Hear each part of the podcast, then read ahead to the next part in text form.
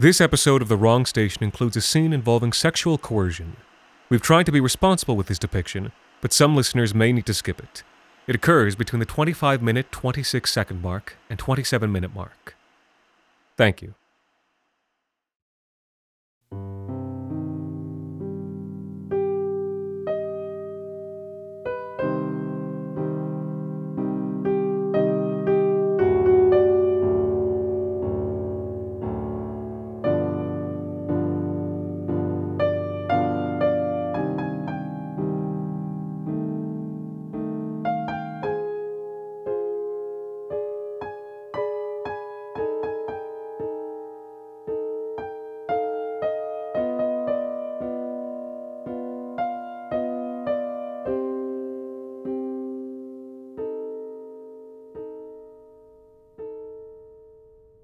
She loved to get lost in those films. The colors, strange music, grainy texture of black gloved hands pressing into smooth, bare flesh, the bright, surreal flow of blood. She sat alone in her room with lights off and earbuds in, drinking in that other world, feasting on it, that saturated 70s otherland of vice and sin and madness, so unlike the gray little world she knew. Vaughan, Ontario in the winter. Her father had other ideas. In the gray of a morning when she was seventeen, he'd sat across the breakfast table from her, his big square hand dwarfing the big square coffee mug as he toyed with its handle. Monica, I don't want you watching those movies anymore. They're filth, pornography. It isn't art, no matter what you've been reading, and I don't want it happening under my roof. Monica never said a word in her own defense just looked off down to the side, and when he asked, Have I made myself clear? nodded and mumbled the words. I guess so. She didn't even look over to the sink where her mother was washing dishes by hand in the pale gray glow. Small and slender woman whose delicate face so mirrored Monica's own. Never bothered looking to her mother for help because she knew her mother would never speak up for her, would never even speak up for herself. Monica's father stood, rested that heavy hand on his daughter's shoulder as he made his way out of the room. That's my girl, is what he'd said. My girl. I'm glad we had this talk. Now three and a half years had passed. Monica still living at home, trapped by the rental market. She escaped to class in the afternoons and evenings, riding the long, yellow line down from Vaughan to the campus, long hours adding up in the yellow gray light of the swaying train. The ads all blurring together, darkness riding by outside the scratched up plastic windows. But when she stepped into the great dim womb of the lecture hall, her world at last came clear in 70 millimeter film. The yellow flicker of the vast projector screen in that two thirds empty hole.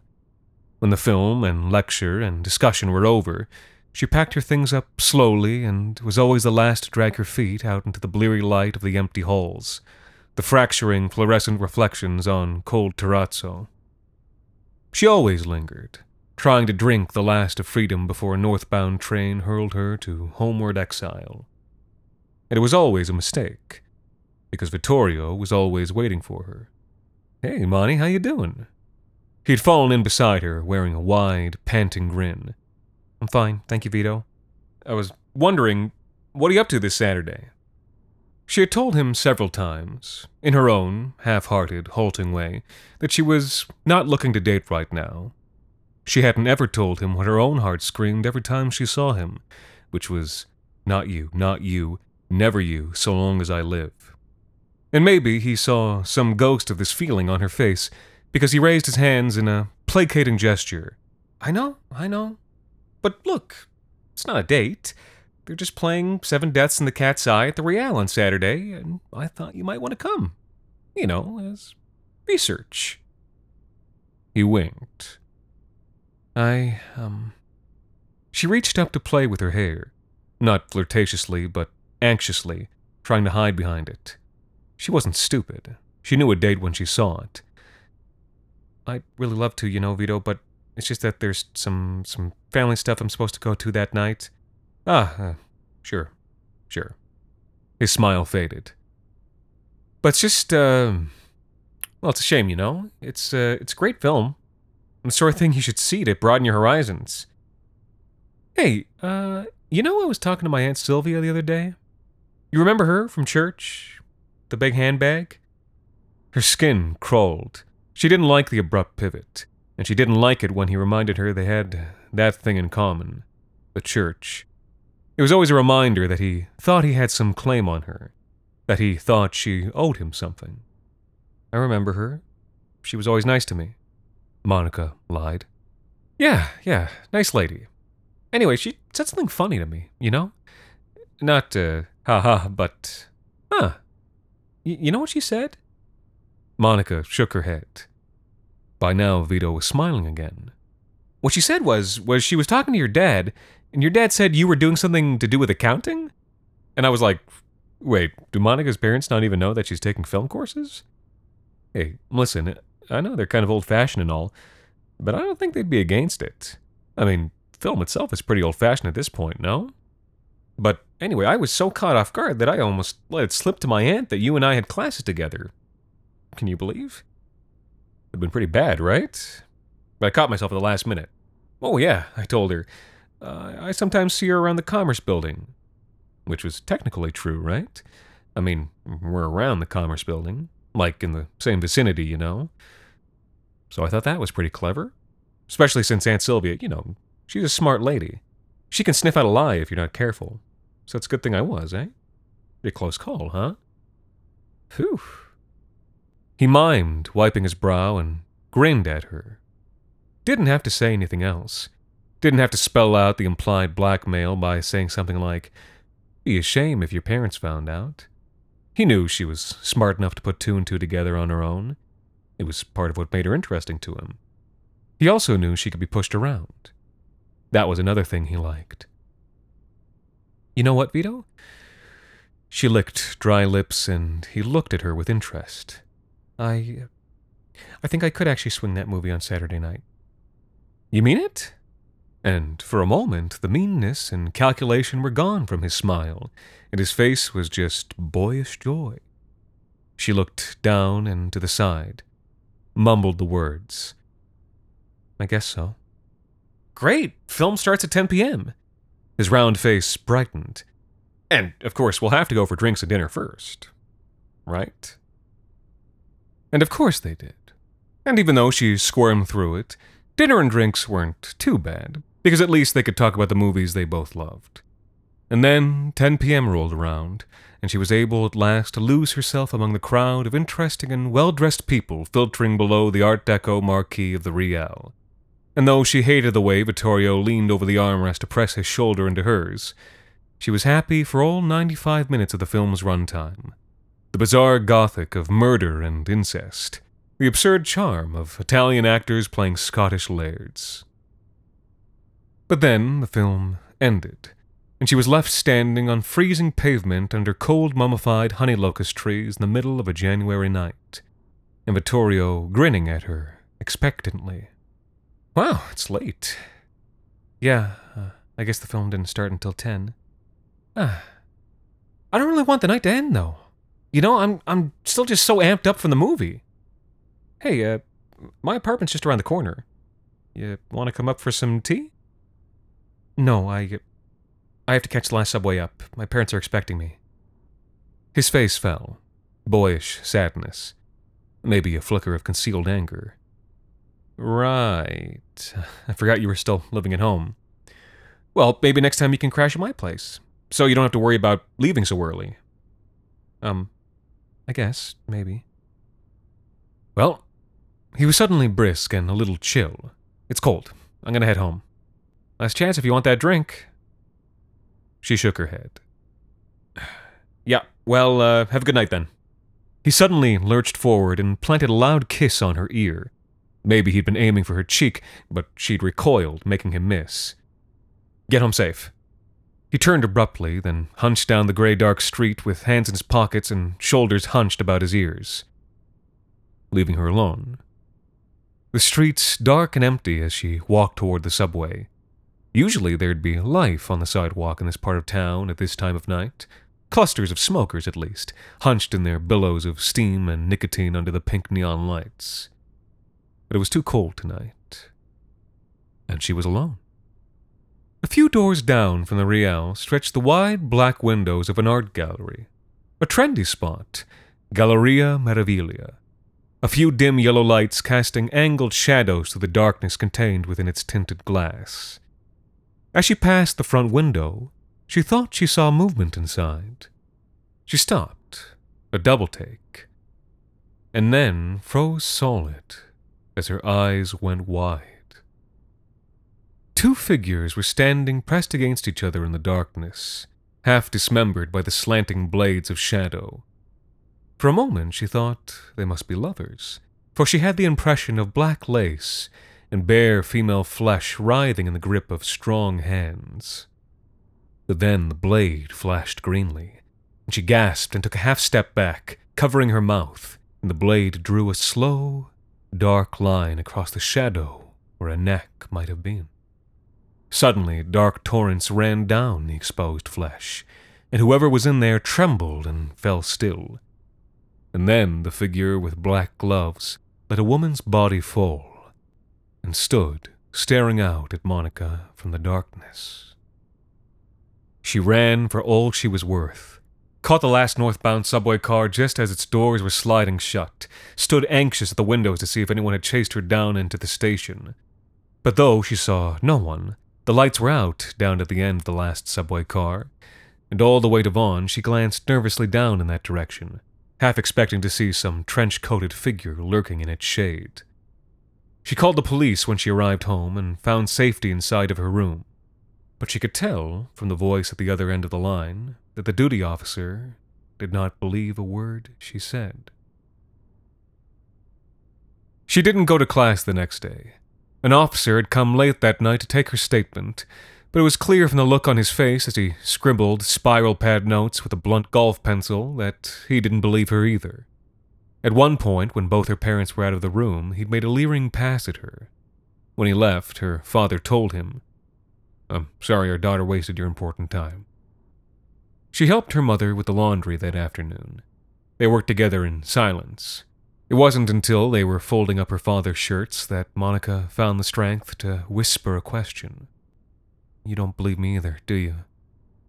It took her mother a full ninety seconds to murmur an answer.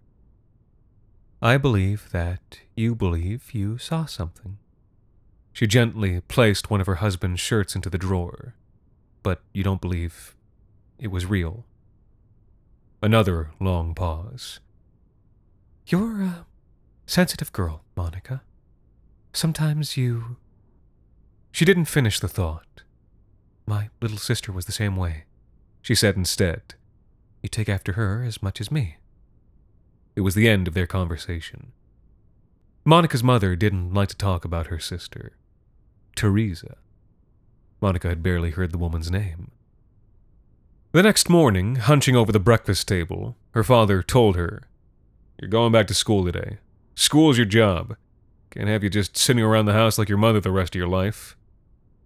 Over at the sink, Monica's mother said nothing to defend herself, just looked down and to the side. Didn't even bother looking over for help to the table where her daughter sat, small and slender woman whose delicate face so mirrored her own. She knew Monica would never speak up for her, would never even speak up for herself. Then came Tuesday, and with it the blessed evening hour's freedom in the darkened womb with the yellow screen. As always, these hours fled too quickly, and she found herself dragging her feet down surreal terrazzo floors with the abruptness of a hard cut. Inevitably, Vittorio detached himself from a nearby garbage can as she turned a corner. Hey, what the hell? His round face blotchy with anger. I must have texted you like 50 times. Why didn't you respond? Do you have any idea how that made me feel? Sorry, Vito. I, I didn't mean. Well, sorry doesn't always cut it, you know? Like, that's a really shitty thing to do to a person, Monica, and. She cut him off. Almost the first time in her life she'd cut anybody off. Look, Vito, something messed up happened, okay? Her sudden intensity grabbed his attention. His eyes went wide, and he stepped closer to her, deepening his voice. What's wrong, Monty? Are you okay? Is someone bothering you? She pulled him into the dark entrance of an empty classroom, trying not to notice the faint tremble that went through him at her touch. Then the details of that night poured out of her, almost without conscious assent. She had the curious feeling as she spoke that she was watching someone else speak. Someone on a yellow screen somewhere. An actor, only following someone else's script. But the entire time she spoke, Vito's eyes were locked onto hers, the pupils widening with each detail. He drank it in, feasted on it. When she had finished, he told her, This is incredible. I, I might have seen a murder. How is that incredible? Don't you see? It's just like a Giallo movie. A mysterious crime is witnessed by a, a beautiful woman, and she has to solve it, to prove to herself she's not mad. I know what I saw, she lied. He took her by both elbows. Do you? I live on that block, remember? I pass the Meraviglia every day. There's been no police tape, nothing. What evidence do you have that a crime was even committed? Why would I make it up? But he ignored her. His eyes were bright, his tongue moistening his lips. Let's go tomorrow, just to go and poke around after class. See if we can find any clues. Don't, don't you think? Don't you think it'll be fun? She didn't think it would. Didn't want to set foot on that block again for the rest of her life. But he was right about something. She did want to prove to herself that she wasn't mad, that she wasn't like Teresa. And so she looked down into the side. Once again, she heard her own voice speak, like it wasn't her own, like the words were words she didn't want to say. What they said was, Okay, I guess. The next evening, when they came upon the Meraviglia, its doors were flung open, and beyond the dark glass its lights were blazing white. A crowded exhibition. No opera wear that night, only black denim and perfecto jackets, black brimmed hats and hand tattoos. A crowd just young enough that Monica and Vittorio could almost blend in, wandering like children beneath brutal, monumental canvases. The paintings all violent nudes, rendered in jagged streaks of bright color. They towered over that strange crowd. They hung on reddened chains from a dim and distant ceiling like slaughtered hogs.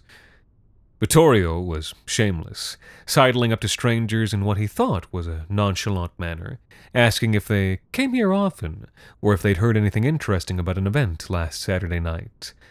For her part, Monica clung to the sides of the gallery wall, unable to speak to anyone, only staring with jacklit eyes for any stray spot of blood upon the floor, any faint splatter on the clean white walls. She didn't realize she wasn't alone until someone spoke almost directly in her ear. Your boyfriend is making quite the impression. She looked up in terror.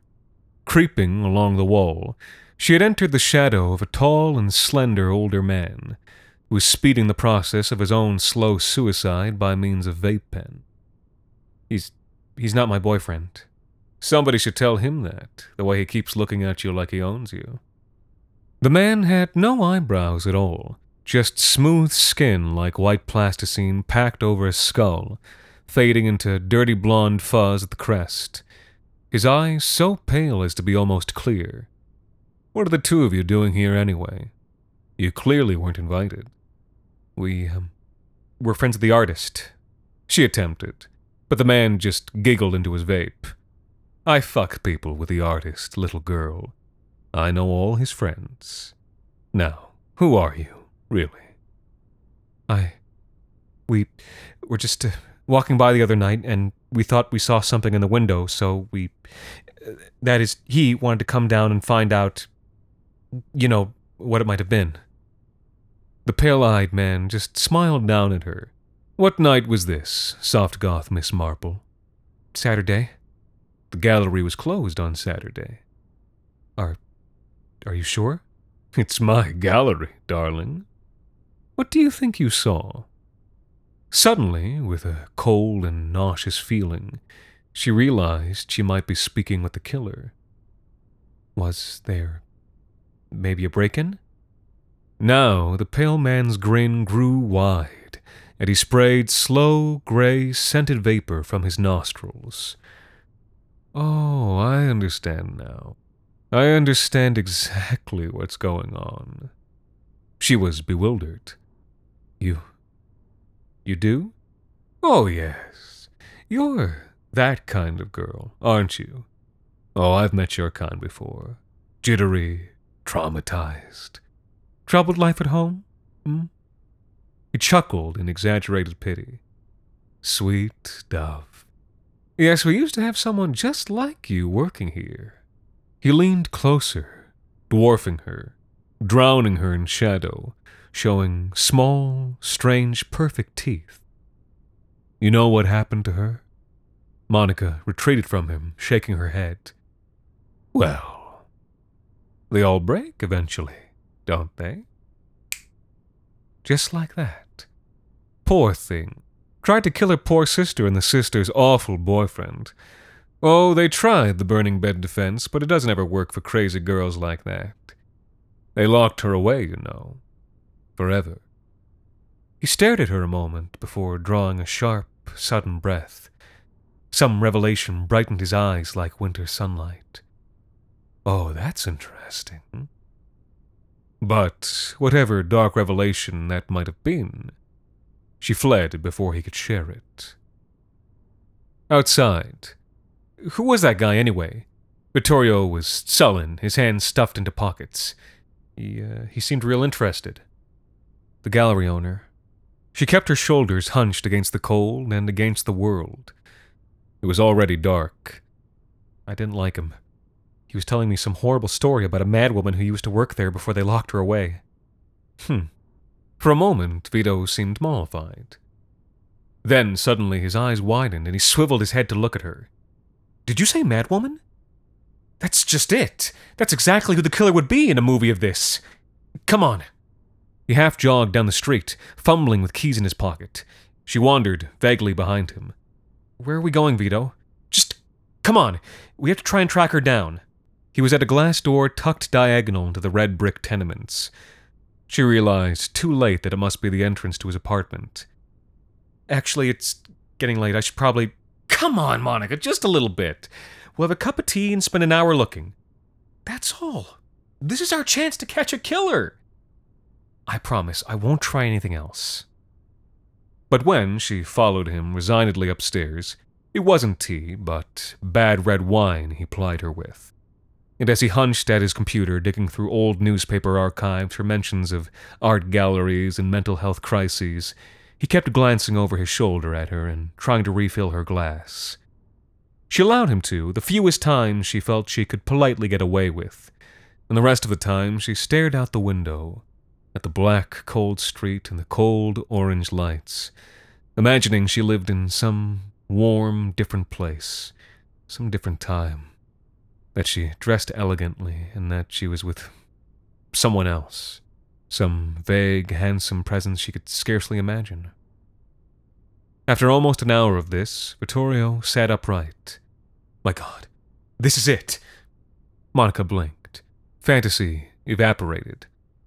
Cut back to a cramped, cold apartment above a black and orange street.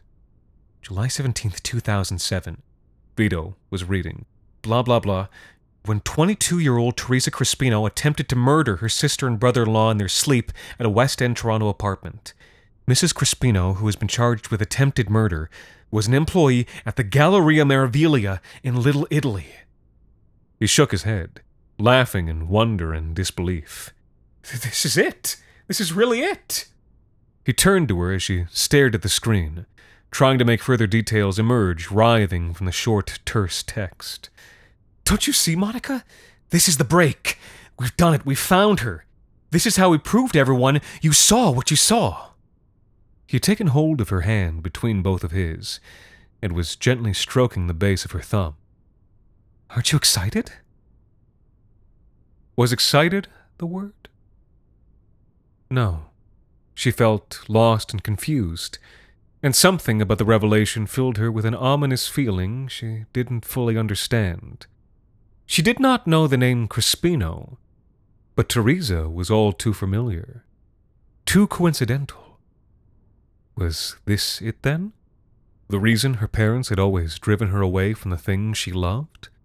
Her mother's lost sister, a high strung, sensitive girl just like her, who'd become embroiled in the world of art and found something there that shattered something fragile in her. Vito kissed her. It came as a surprise, and it wasn't welcome. But she found that it wasn't a bad kiss. And though she didn't kiss him back, she didn't push him away either. He kept kissing her, and though she didn't want him, she didn't know what she did want, and he wanted her so badly. And there was something about that clarity of purpose which she felt she just didn't have it in her to resist. And so she let him push her over on the couch and begin to undress her. She guessed that they were friends, and she guessed he wasn't so bad to look at. And she guessed that it might be nice, and there was no reason not to. And she guessed that if she gave him what he wanted, then maybe he would leave her alone going forward. And so she responded a little with small, cold kisses, and let him steer her to the bedroom. Full black sky outside by now, with dry brown leaves rattling against the window. Fumblings in the dim and musty bedroom, half lit by orange streetlight bleeding in the tiny upper window. Then the rustling of a condom wrapper. Then the awkward part. Sometimes uncomfortable, sometimes nice for a few moments. And the room was all dark, and she could imagine she was with someone else. Someone faceless, wearing black gloves. Then he shuddered unexpectedly, and for a moment she thought he'd climaxed. But then, the bright, hard tip of a knife thrust out like a tongue between his teeth, and a sputter of searing blood fell thick across her face and neck. She screamed and screamed as he was lifted off her by the knife and tossed aside. A black silhouette towered over her in the darkness, only a rogue beam of yellow light lit up the black gloved hand and bloody blade. She covered up her face in nakedness and screamed again and begged for life. But no answer came except for the pounding of blood in her head. She eventually dared to uncurl, dared to look up. At an empty ceiling, a dim panel of streetlight in the darkened chipping paint. And then, as she rose, trembling and weeping with the bloody blanket wrapped around her. She found only a great emptiness in that black apartment. Nothing and no one there. No sign, no trace, as if a great, invisible force had coalesced for one moment like a storm touching down, and then dispersed. Nobody there. The killer gone.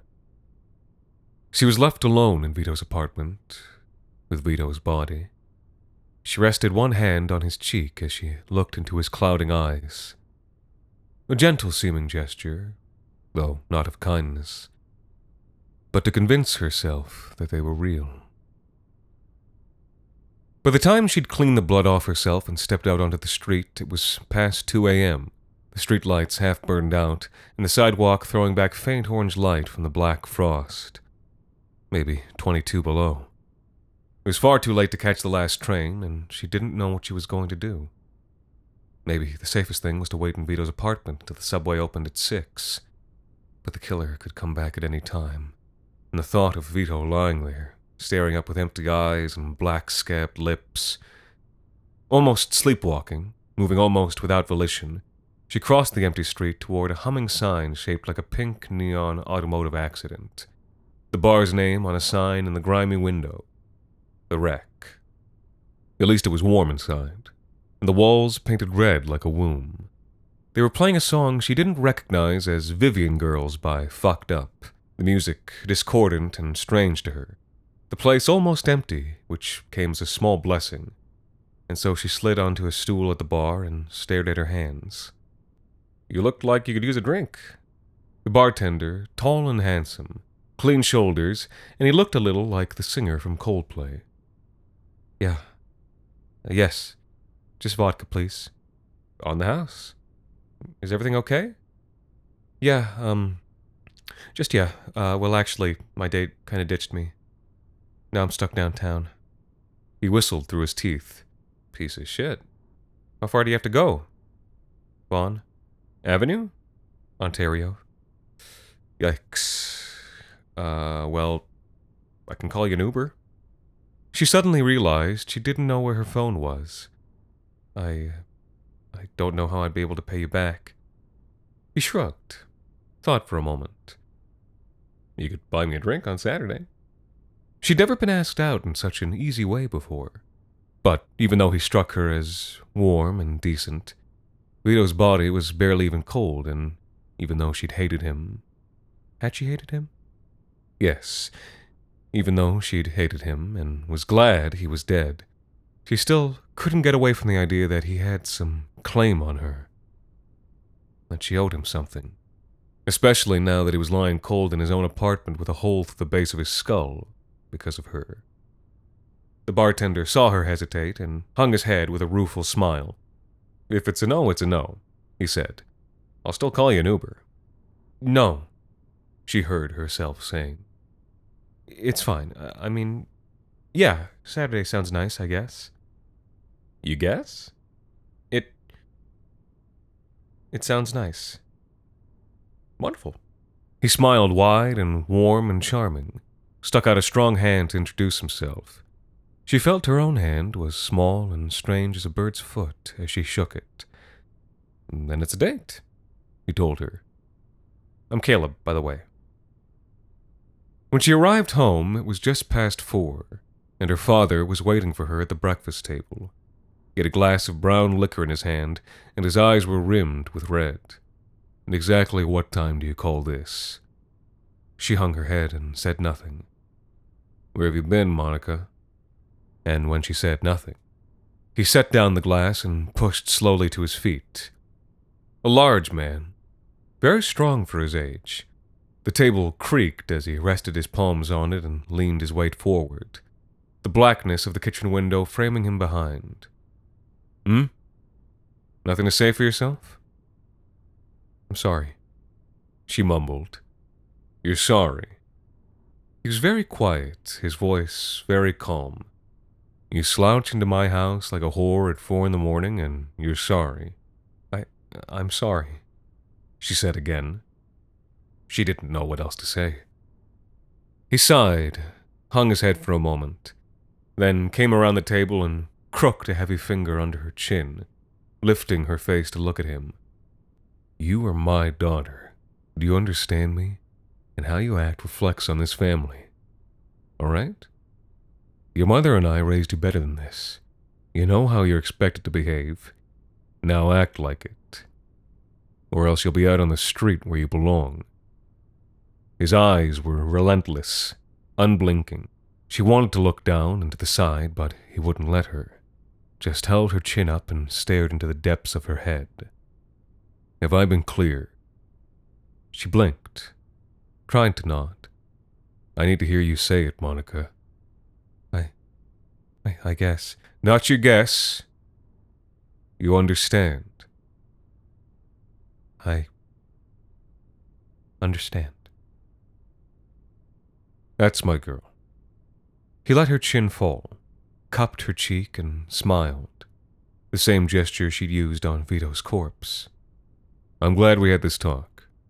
Then he walked slowly from the room and up the stairs to bed. She sat a long time at the kitchen table with her head in her hands. It was well past five by the time she went upstairs to go to bed. Opening the door to her bedroom, she paused, turned slowly. Her mother was standing down the end of the hall, watching with wide, blank eyes from the master bedroom door. Mom?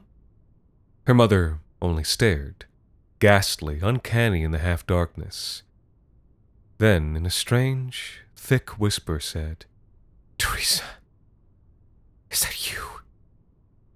A sick thrill of sick fear crept down along Monica's spine. No, Mom, it's just me. Go back to sleep. Monica's mother blinked, then nodded slowly. Ah, she said. That's that's good. Go to sleep, Teresa. Go to sleep. Monica wasn't sure whether she was talking to her or to herself. And then she was gone. She went on Saturday. In spite of everything her father's wishes, her mother's eerie silences, her desire to never set foot within a hundred miles of Vito's apartment. She went. It was too much to stay at home in that gray house. Something inside her screamed to be free. And so she went, all the while justifying it to herself that she had promised Caleb and didn't have a way to call him and cancel. As long as it was for someone else, it was allowed. As long as it wasn't for the sake of her own desire to be free.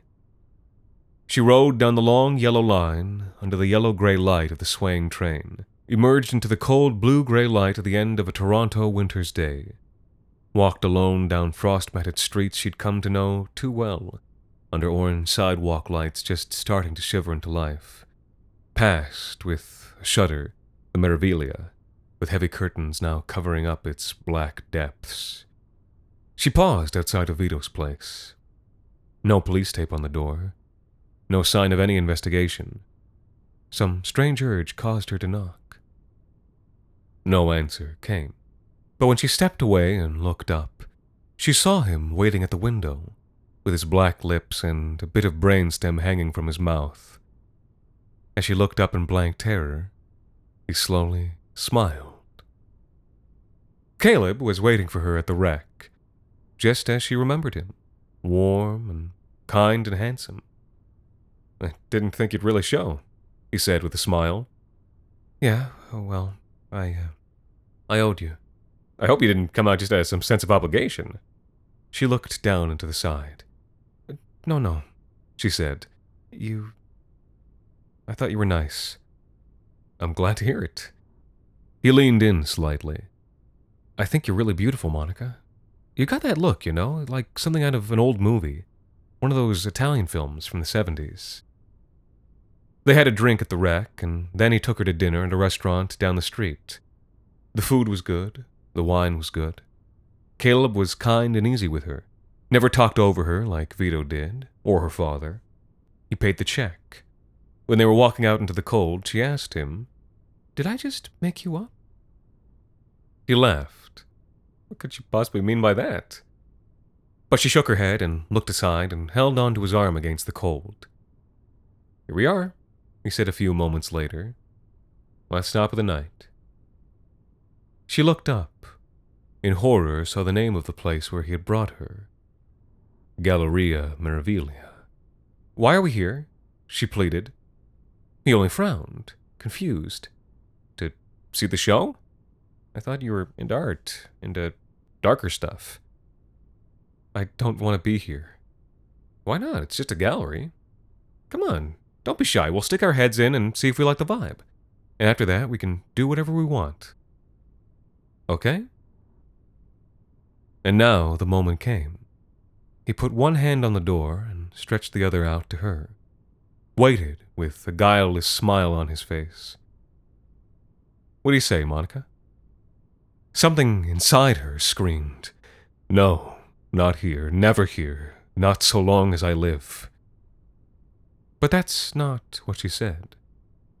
Her own voice sounded like a stranger's in her head, like someone else was speaking through her. But it was her voice, her lips that shaped the words, her lungs that shaped the breath, her own self that allowed them to be spoken. Here, now. I. She said. I guess so those words. Wonderful. He took her by the head and swung open the door and pulled them both into darkness. The door clanged shut behind her and bolted itself with a click. She was alone inside the Galleria Meraviglia, and all was darkness except where a few dim yellow lights slanted through the shadow. Caleb? Caleb, where'd you go? Someone moved in the darkness ahead of her. Caleb, this isn't funny. But no answer came. And the figure, as her eyes adjusted, and as it stepped forward from pure darkness into mingled umbra, was not Caleb. A tall, masked figure in a trench coat and black gloves. The killer. She fell still. Who are you? The killer took a slow step forward, but did not answer. Caleb, is that you? Is this some sort of trick? The killer did not answer, but she knew he was not Caleb. She took a step back. You're Teresa, M- my aunt. You went insane and they locked you up years ago. Now you're out and you want revenge against my parents. But the killer's shoulders shook with silent laughter. Not Teresa either. Not Vito, slowly rotting in a unit down the street. Not the gallery owner either. She was sure. He stepped close, towered over her, took her upper arms in each of his powerful hands. The hands tight upon her as she understood. Her father, who had kept such tight control over the women in his life, who would go to even greater lengths to keep them bound up to his will, even murder. Was you. The entire time. And even before, it was you who faked the attempt on your life, who put Aunt Teresa away. the killer chuckled in her ear. His breath was warm, the touch of it through his mask a pale caress. He shook his head and seized control of one of her hands, forcing it slowly up to the mask that hid his face. Not her father, or her mother either. She was crying by now. Is it me?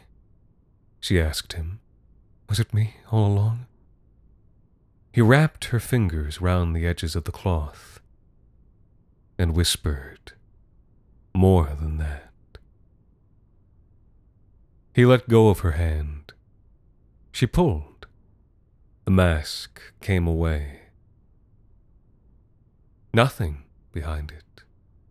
Just a hollow coat, a hollow hat, a vacant set of gloves. They fell away empty to the floor, and she was left screaming. Alone in the curtained darkness of an empty room.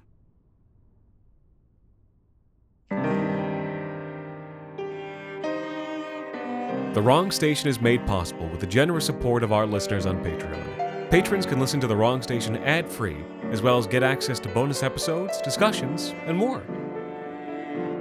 This week's episode, Seven Yellow Pins Through the Skull of a Dove, was written by Alexander Saxton and performed by Anthony Botello. Thank you to Nanette, Derry Zumi, Ann Hill, Jibrin Mahmoud, and Aztec Steel for helping us keep the lights, well, off.